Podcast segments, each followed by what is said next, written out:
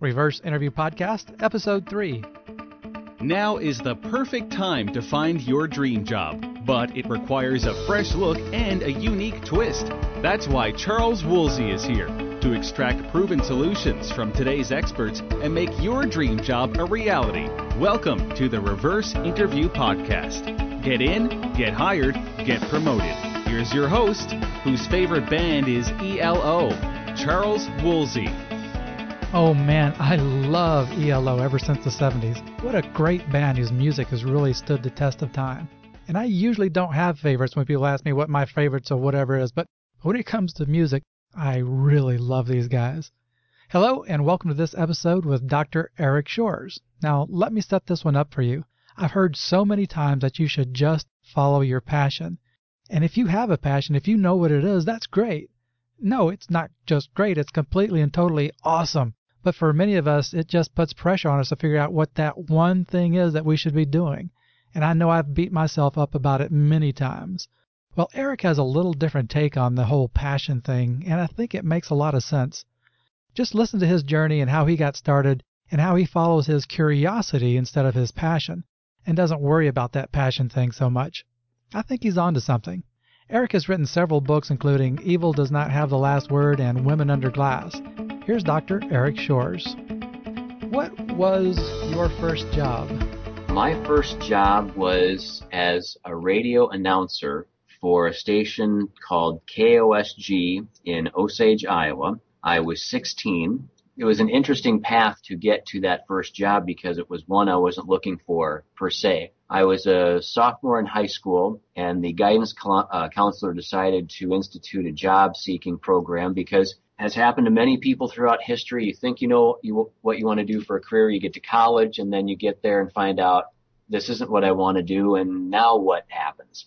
So the guidance counselor said, well, let's have the people in my class pick career options that they'd like to explore, and they'll go spend an hour or so live in the field seeing how that job is done, and that would help them help us get on a career path. And originally I had selected a computer programmer because I always liked computers, thought it was interesting, thought it'd be fun for a career. And so the guidance counselor set me up to do my job shadowing at the local bank. As time grew near for me to do my shadowing assignment, I really dreaded it because quite frankly, it sounded rather boring. And I had a second thought and I thought, you know, as just a person on the other end of it, I have always loved radio.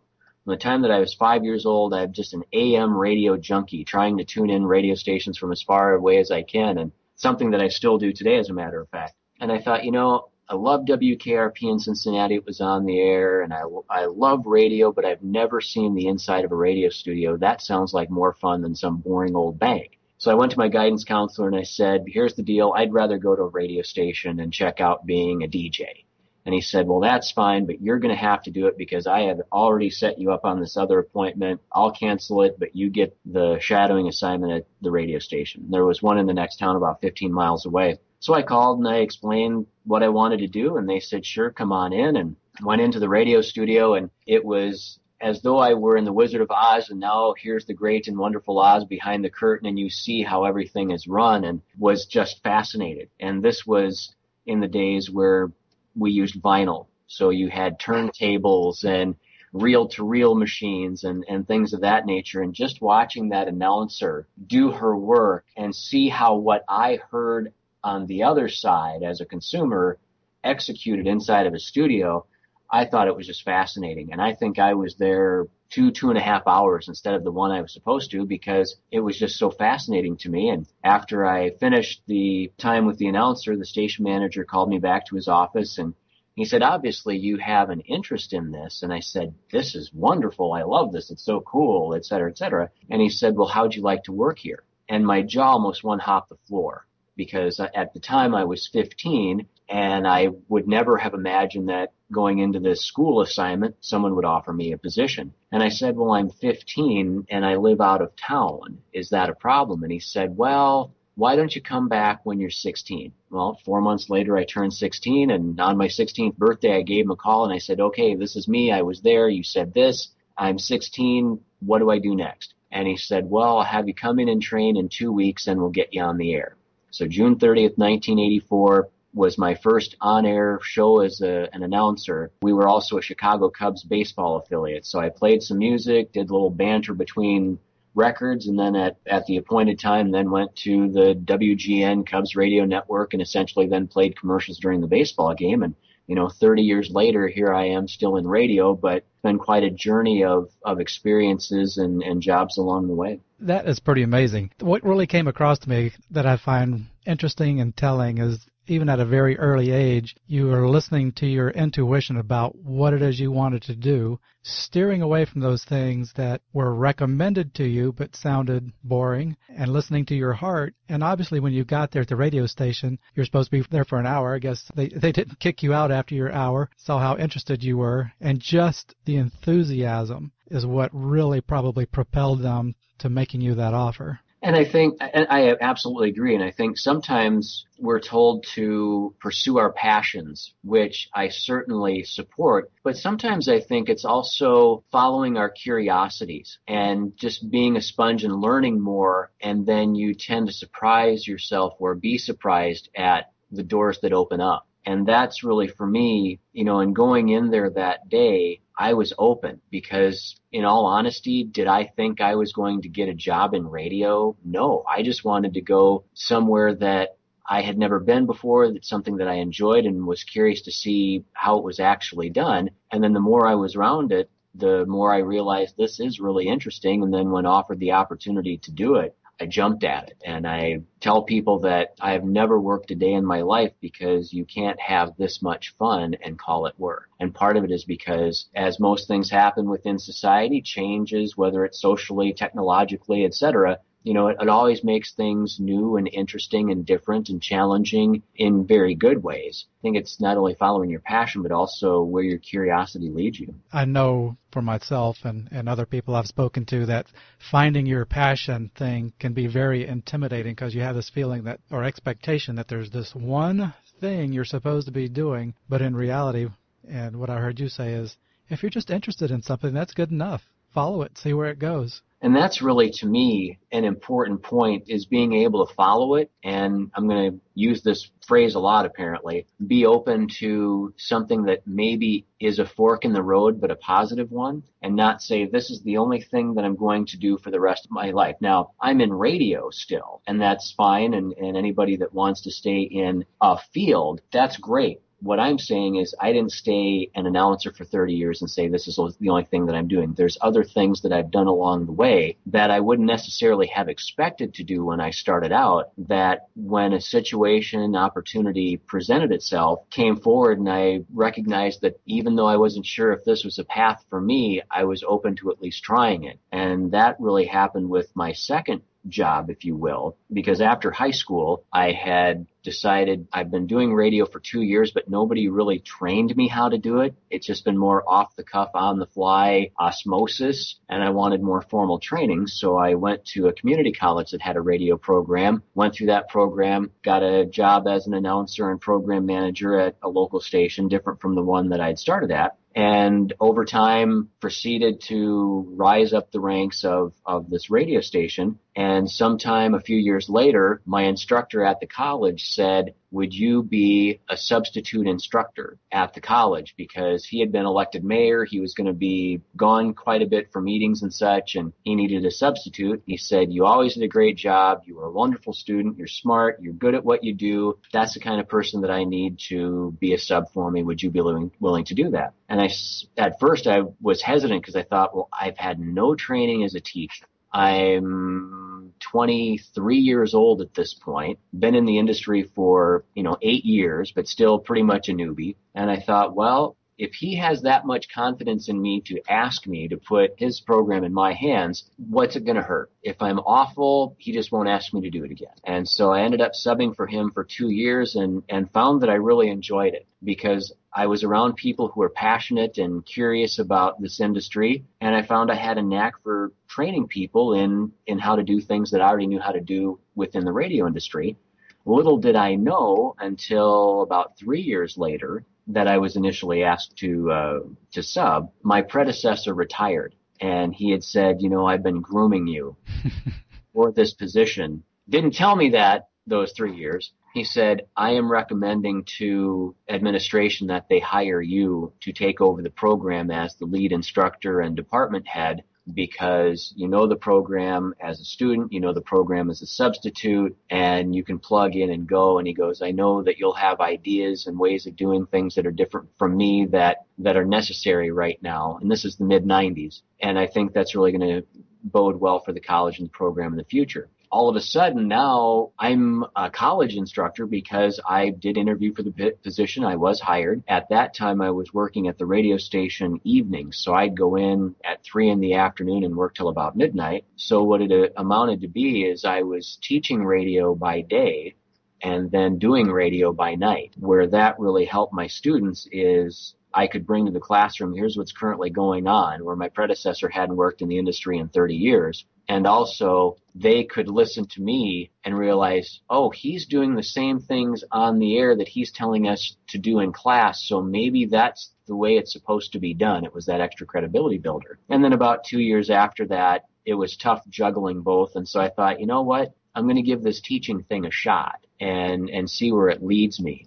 And that's why I talk about again being open and not slotting yourself to say I'm only doing this position my whole life. When you open yourself up, and obviously I'd done a lot of things right in the eyes of my instructor for him to think so highly of me. I didn't know it then, but as my tenure was winding down at the college, I realized that there was a piece of my resume, my career resume that was missing, and that was sales. And so I thought, because I'd pretty much done everything else except engineering and sales, and I really didn't have a, an interest in engineering. And there's a bunch of radio stations in the area, and one that I had really enjoyed listening to as a kid, you know, played top 40 music and such, and was the cool station in the area. And professionally, I had fostered a relationship with the general manager of the station. And about once a summer, the last three years I was at the college, I just go in and chat with her and bounce some ideas off of her, because I pretty much said the job that you have now is the one that I would like to do in the industry, whether it's here or somewhere else. And I know that most of the people in your position have come up through sales where I've come up through programming. And I said I'd really like to get into sales to to round out my career resume to then be able to be a general manager. And she said, well, I don't have anything open for you, but if I hear something, I'll let you know. And that went on for three consecutive summers. And she was very nice and gave me some nice pointers. And in the meantime, the Minnesota Broadcasters Association had offered some free sales training courses that were three day seminars that would happen quarterly that I would go in and, and start building up my skill set there so that if I ever did interview for a position, I could say, oh yes, I have all this knowledge and education. And quite frankly, with what I did at the college, I had to recruit my own students. There's a certain amount of sales in that. So it wasn't necessarily, you know, you buy X number of commercials for X number of dollars. There was still a sales process there. Well, I had just been uh, given an un- unrequested leave of absence by the college because enrollment was down, budget cuts from the state. They were eliminating a bunch of programs. Mine got caught up with it. Here I was without a position. Three months later, this general manager who I'd had the relationship with, she said, you know how you'd come in and talk to me about sales? And I said, yes. She said, well, I have a sales position open. I thought of you when I, when the last person quit. Would you like to come in for an interview? And I said, absolutely. Went in, interviewed. She called me two days later to offer me the position and that was uh, 12 years ago. and that's what you're still doing there now? Yes. Whereas before I was a local sales representative, I'm now a regional sales representative, and essentially I help businesses draw up their marketing plans, their marketing messages, build their schedules for 10 radio stations, but also digital platforms and live events. So it's been quite the ride in the last 30 years, but a lot of what I've done has come from A, excellence in what I'm doing because I wanted to do everything that I did very, very well and being noticed by people who later were impressed enough by me or thought enough of me to say, this is the kind of guy I would like to do fill in the blank. Right. And I, I think a lot of it comes from, from that and just continuing to be curious and fostering some, uh, what turned out to be very important relationships. Yeah, a couple of things that I that I heard was that it sounds like you always try to maintain a professional attitude toward what you're doing no matter what it is. And then when you do that, you never know who's going to notice you.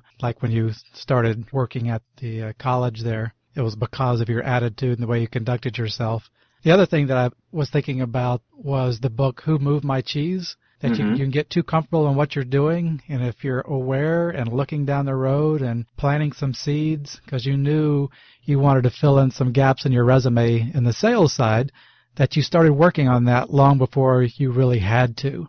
So that by the time that you really needed this job change, those seeds that you had been planting came to fruition.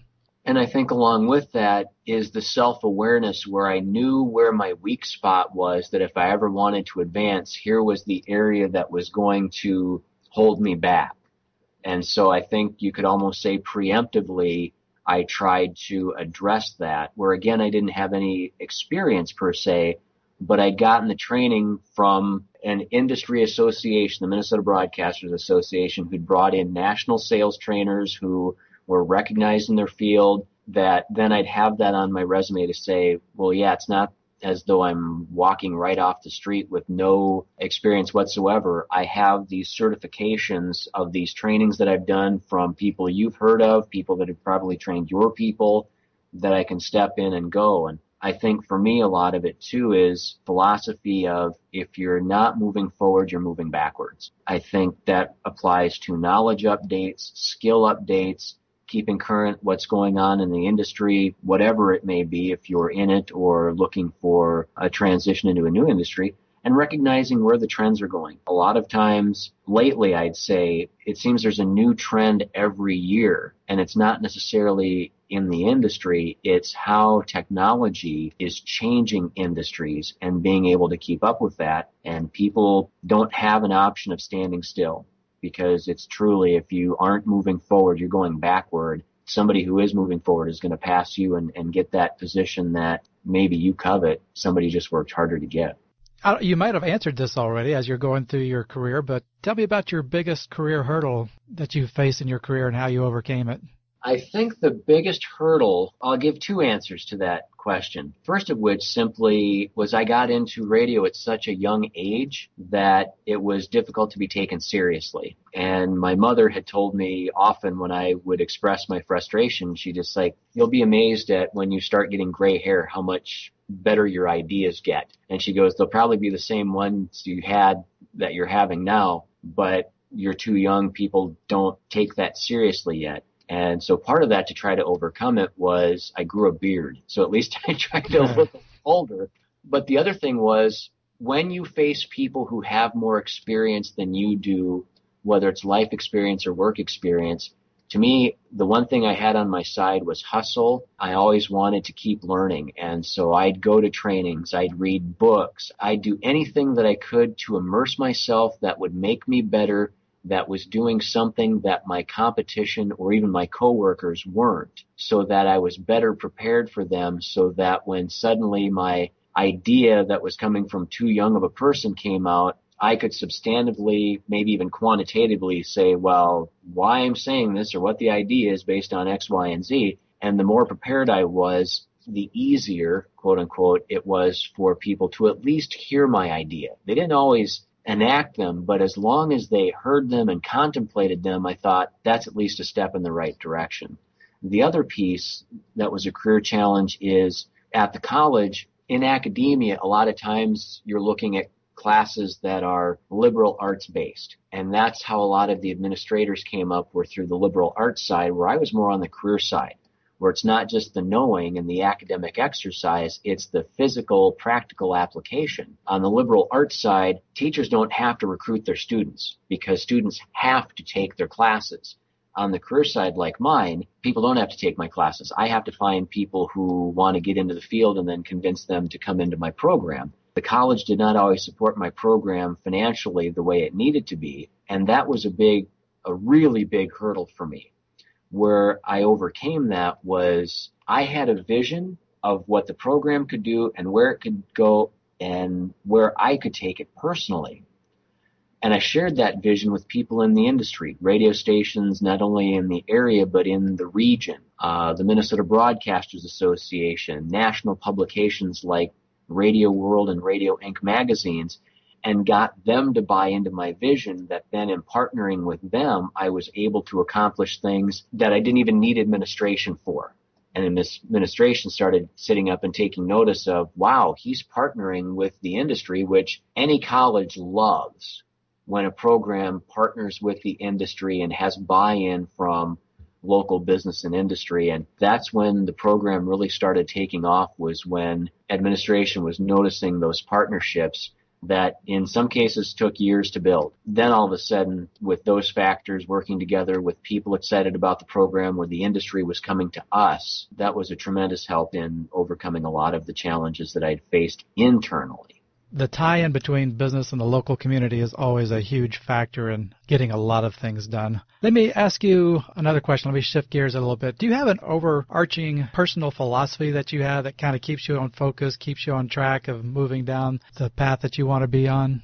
This is a, a tad self-serving uh, and and fraught with self-promotion, but um, I will tell people that I'm a force of nature. I am ambitious, tenacious, relentless, and I will not stop till I get the job done. I always tell people that more as a metaphor than actual physical in nature, but you know, you can knock me down as many times as you can, but I'm just going to keep getting up and moving forward. And that really for me, when I've come to an obstacle, well then that's when things get interesting because I'm betting I can overcome that obstacle more so than that obstacle can overcome me. That has served me well in life because by virtue of what I've tried to accomplish with walking into places like the uh, the first radio job I had, there are a lot of challenges and obstacles there because I didn't know. And so I was trying to pick up on the fly what I should be doing and how I should be doing it and trying to, you know, be this polished personality. And the same thing when I walked into the college without having any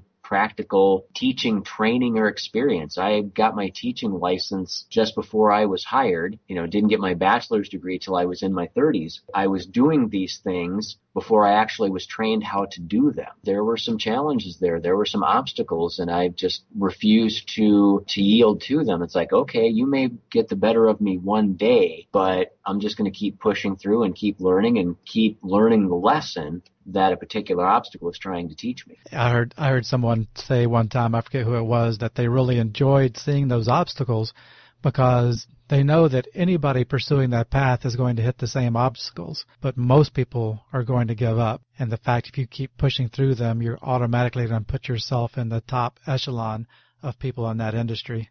I agree. And I think if things are always easy, you're never stretched. And if you're never stretched, you never grow. And so these obstacles, while they could be perceived as a negative in the short term, can really be a positive because a lot of times we never know what we're capable of doing, where our limits are until they're tested. For me, I want to know where my limits are. And in some ways, I've found some, and in some ways, I'm still searching. And I don't mean that in a you know, I'm the greatest thing since sliced bread comment, but I think a lot of times we stop ourselves because of self limitations as opposed to where our limitations actually are. A non-professional example I'll give for that is running. And Charles, you know I'm a runner, and back in the day, 20 years ago, I'd run seven miles a day and I just run. I wasn't racing. I wasn't doing anything formal. I would just go run because it was an easy form of, of exercise. And people would say, well, you know, how come you don't run a half marathon? I would say, well, my personal philosophy on that is anything over eight miles, I'm driving.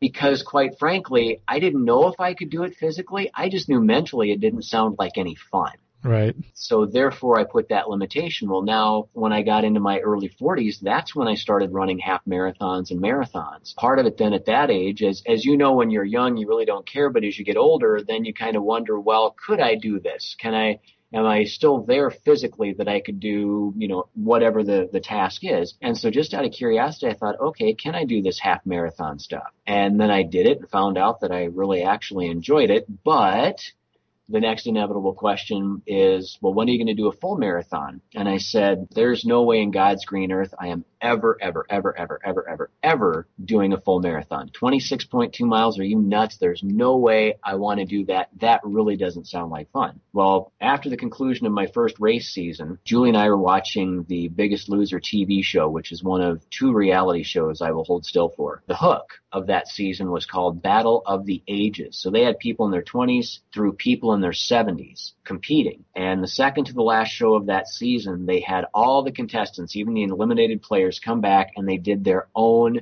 marathon. And I'm sitting on the couch and I'm just gnashing my teeth because I'm a very competitive person. And I'm seeing these 50 and 60 and 70 year olds crossing the finish line of a marathon. Now, granted, some of the older competitors, it took them eight hours, but I don't care how long it takes. 26.2 miles is 26.2 miles. So I'm sitting there just gnashing my teeth watching them come across the finish line because I thought, okay, what's your happy little excuse to keep your hiney on the couch? Some, some 70 year old just did a marathon and you're saying, oh no, I don't want to do one. So I made the decision. It's like, okay, I may do only one, but I'm going to do at least one. There's that little voice in the back of my head that's saying, are you sure you can do that? That's a heck of a pounding physically to do a marathon. Now I've done two and I'm training for my third. And I think that goes back to what we were talking about with challenges as obstacles is, you know, sometimes the limits we impose upon ourselves are far far from where our limitations are in reality if we'd given it a shot to see where the limits are. So many times you're programmed so deeply and so thoroughly that you have no idea of these self-imposed limitations that you have and your awareness of that. I, I think once you see one of those, it sounds like it's really a call to action for you to overcome it. I entirely agree. Okay, let me ask you a couple more quick questions and then we'll wrap it up. Curious what if you have a personal favorite self-development book that you've read. Boy, that's asking me like what my uh, favorite pizza is. I guess I would have to say if I had to choose, I'll give you no. I I'm I can't pick one. I'm going to pick one A and one B. That's fine. One A would be the Rogue Warriors Strategies for Success. It's written by Richard Marcinko, and he is the founder of SEAL Team Six. So if you've heard of the the folks that took out Osama bin Laden and you know the legendary SEAL Team Six, uh, and great practical strategies for business and leadership. There's a difference between being a leader and leadership. He tells some very true to life stories of people in business, but also his experiences when he was the leader of SEAL Team 6 that, that I really took to heart and I think are very important, especially in this day and age. And the 1B would be um, Verbal Judo by a gentleman by the name of George Thompson. And that for any leader in any industry in any walk of life is very important. Even if it's not used professionally, if it's used personally, it can be a great tool for marriages. And that's essentially coming from the standpoint of the philosophy of you can say anything you want to say to me as long as you do what I want you to do. And the example, one of the co-writers of the book was a police officer and they can get a fair amount of disrespect shown their way, especially if if they pull someone over suspected of drunk driving, let's say, he would say, as long as they're doing what I want them to do, they can call me anything they want. They're just trying to save face and, and look like they're the, the big person or whatever. But a lot of times what happens in situations like that, now it becomes, well, I have to show dominance and things start to escalate because one person says one thing, then the other answers back at a higher voice or harsher words. And then there's escalation. And then all of a sudden it gets out of control. And if you think of it in a personal context uh, with a marriage or a friendship, escalation can mean an ending in more than one way and sometimes that could be violence. And when you are in a position like the military, law enforcement, uh, on down the line, that can have deadly consequences. And really, when you read verbal judo, it's an eye opener in really communication at many or any levels. And I have found that to be just an, an invaluable resource for me in communicating in everyday life. Great. Those those sound very interesting, and quite frankly, those are two books that I've not heard of before. So I'm going to be looking into those. They are terrific. And here's the big question that I really like because I think this will be most helpful to a lot of people if they're in this situation. Hopefully you're not, but if you're in this situation, what if you woke up tomorrow, had no job, and no connections? What would you do to get back on your feet again? I think what I would do, and, and this is presupposing that I'm not already involved in things. I would I would start reaching out to local organizations and service clubs, Kiwanis, Rotary, Lions, any number of local community committees, if you will, and start building relationships. So much in our era is made made a big deal about well you you've got to be networking Well, you know, you can be on Facebook or LinkedIn or whatever, and, and you can form a lot of networks and you can do a lot of networking, but the key to me is relationship building. And I have a gentleman in that's a fellow Kiwanian here in my community and he is an extremely successful businessman. He's a financial planner. I talked to his business partner and said, "Well, you know, how's how's his year going?" And he's like, "Oh my gosh, he's you know 300% over last year, and he's writing this and doing that, and so on and so forth." And I said, "Well, what's his secret?" And he said, "He's involved in everything." I took a step back and started thinking about all the things that he had talked about Kiwanis each week when we are sharing, you know, what's going on, and he's involved in every charitable organization work, whether it's uh, the Catholic Schools Board of Directors, if it's the Red Cross, if it's the United Way, every time you turn around, there he is doing something. And people then get to know him, obviously, but they also knew, they also know that if there's something going on in the community, he's going to be involved in it because he cares about the community that he lives in and helping people. And I think for me, if I were to wake up with no connections and no job, I'd start going to every community organization and club that I could and start volunteering, start getting involved, whatever the context was within the organization or club and just start forming a ton of relationships. Because as I look back at my own career in life with the positions that I've had, it's all because I had a prior standing relationship in a different context with those people that then put me on their radar. Right, that's great. I, I, the marketing analogy I see is if you're trying to start a business, you want to go find other people and other businesses that already have your potential clientele there. So it, it just made sense to me when you're talking about going to these organizations. Those are the places that all the businesses are already attending. Not only that, they're there with an open heart and an open mind, with a giving nature, and, and that's why they're there. So that sounds like a perfect place to be doing. I, I don't know, what necessarily want to call it networking, but getting yourself out there and getting to know the right people. And I think too, if you look at Kiwanis, Rotary, Lions, they're already predisposed to service and helping the communities. And those folks, when you start building a relationship with them in those clubs, now all of a sudden it's now they can connect you with other people who might be able to start new relationships, new clubs, organizations. And I think it comes down to the old adage, and this is certainly not original. It's not what you know, it's who you know. And to me, it's not just who you know, but who do you have a relationship with? Because to me, networking tends to be a bit manipulative and self-serving. Whereas if you're relationship forming using networking principles, now you have a better chance of of opening up to new opportunities because even the people like say in my Kiwanis club, let's say I wanted to transition into something that one of them is doing, or maybe I don't, they might be able to connect me to someone who could. And I think it's it's you know when you connect with people of like minds and like hearts, suddenly the world gets a lot bigger because now they can connect you with other people. It's it's sort of that six degrees of separation sort of a, a philosophy, if you will. That sounds great. It sounds like a good place to end up. So, Eric, I really want to thank you for spending your time with me today and uh, sharing your pearls of wisdom and your journey through your career. Your your first job is a very unique one, as far as people I've talked to before. That was a that was a pretty high starting point that I think most people would think. But uh, again, I appreciate everything you've done. I appreciate your time, and I wish nothing but the best for you. Charles, always a pleasure. Glad to uh, to be asked and, and glad to be part of your podcast today. Thank you. We'll talk to you soon. This episode of Reverse Interview is over. Please visit reverseinterview.com right now for more information about this episode and to get all of the insider scoop to land your dream job. That's reverseinterview.com. We'll see you next time on the Reverse Interview Podcast.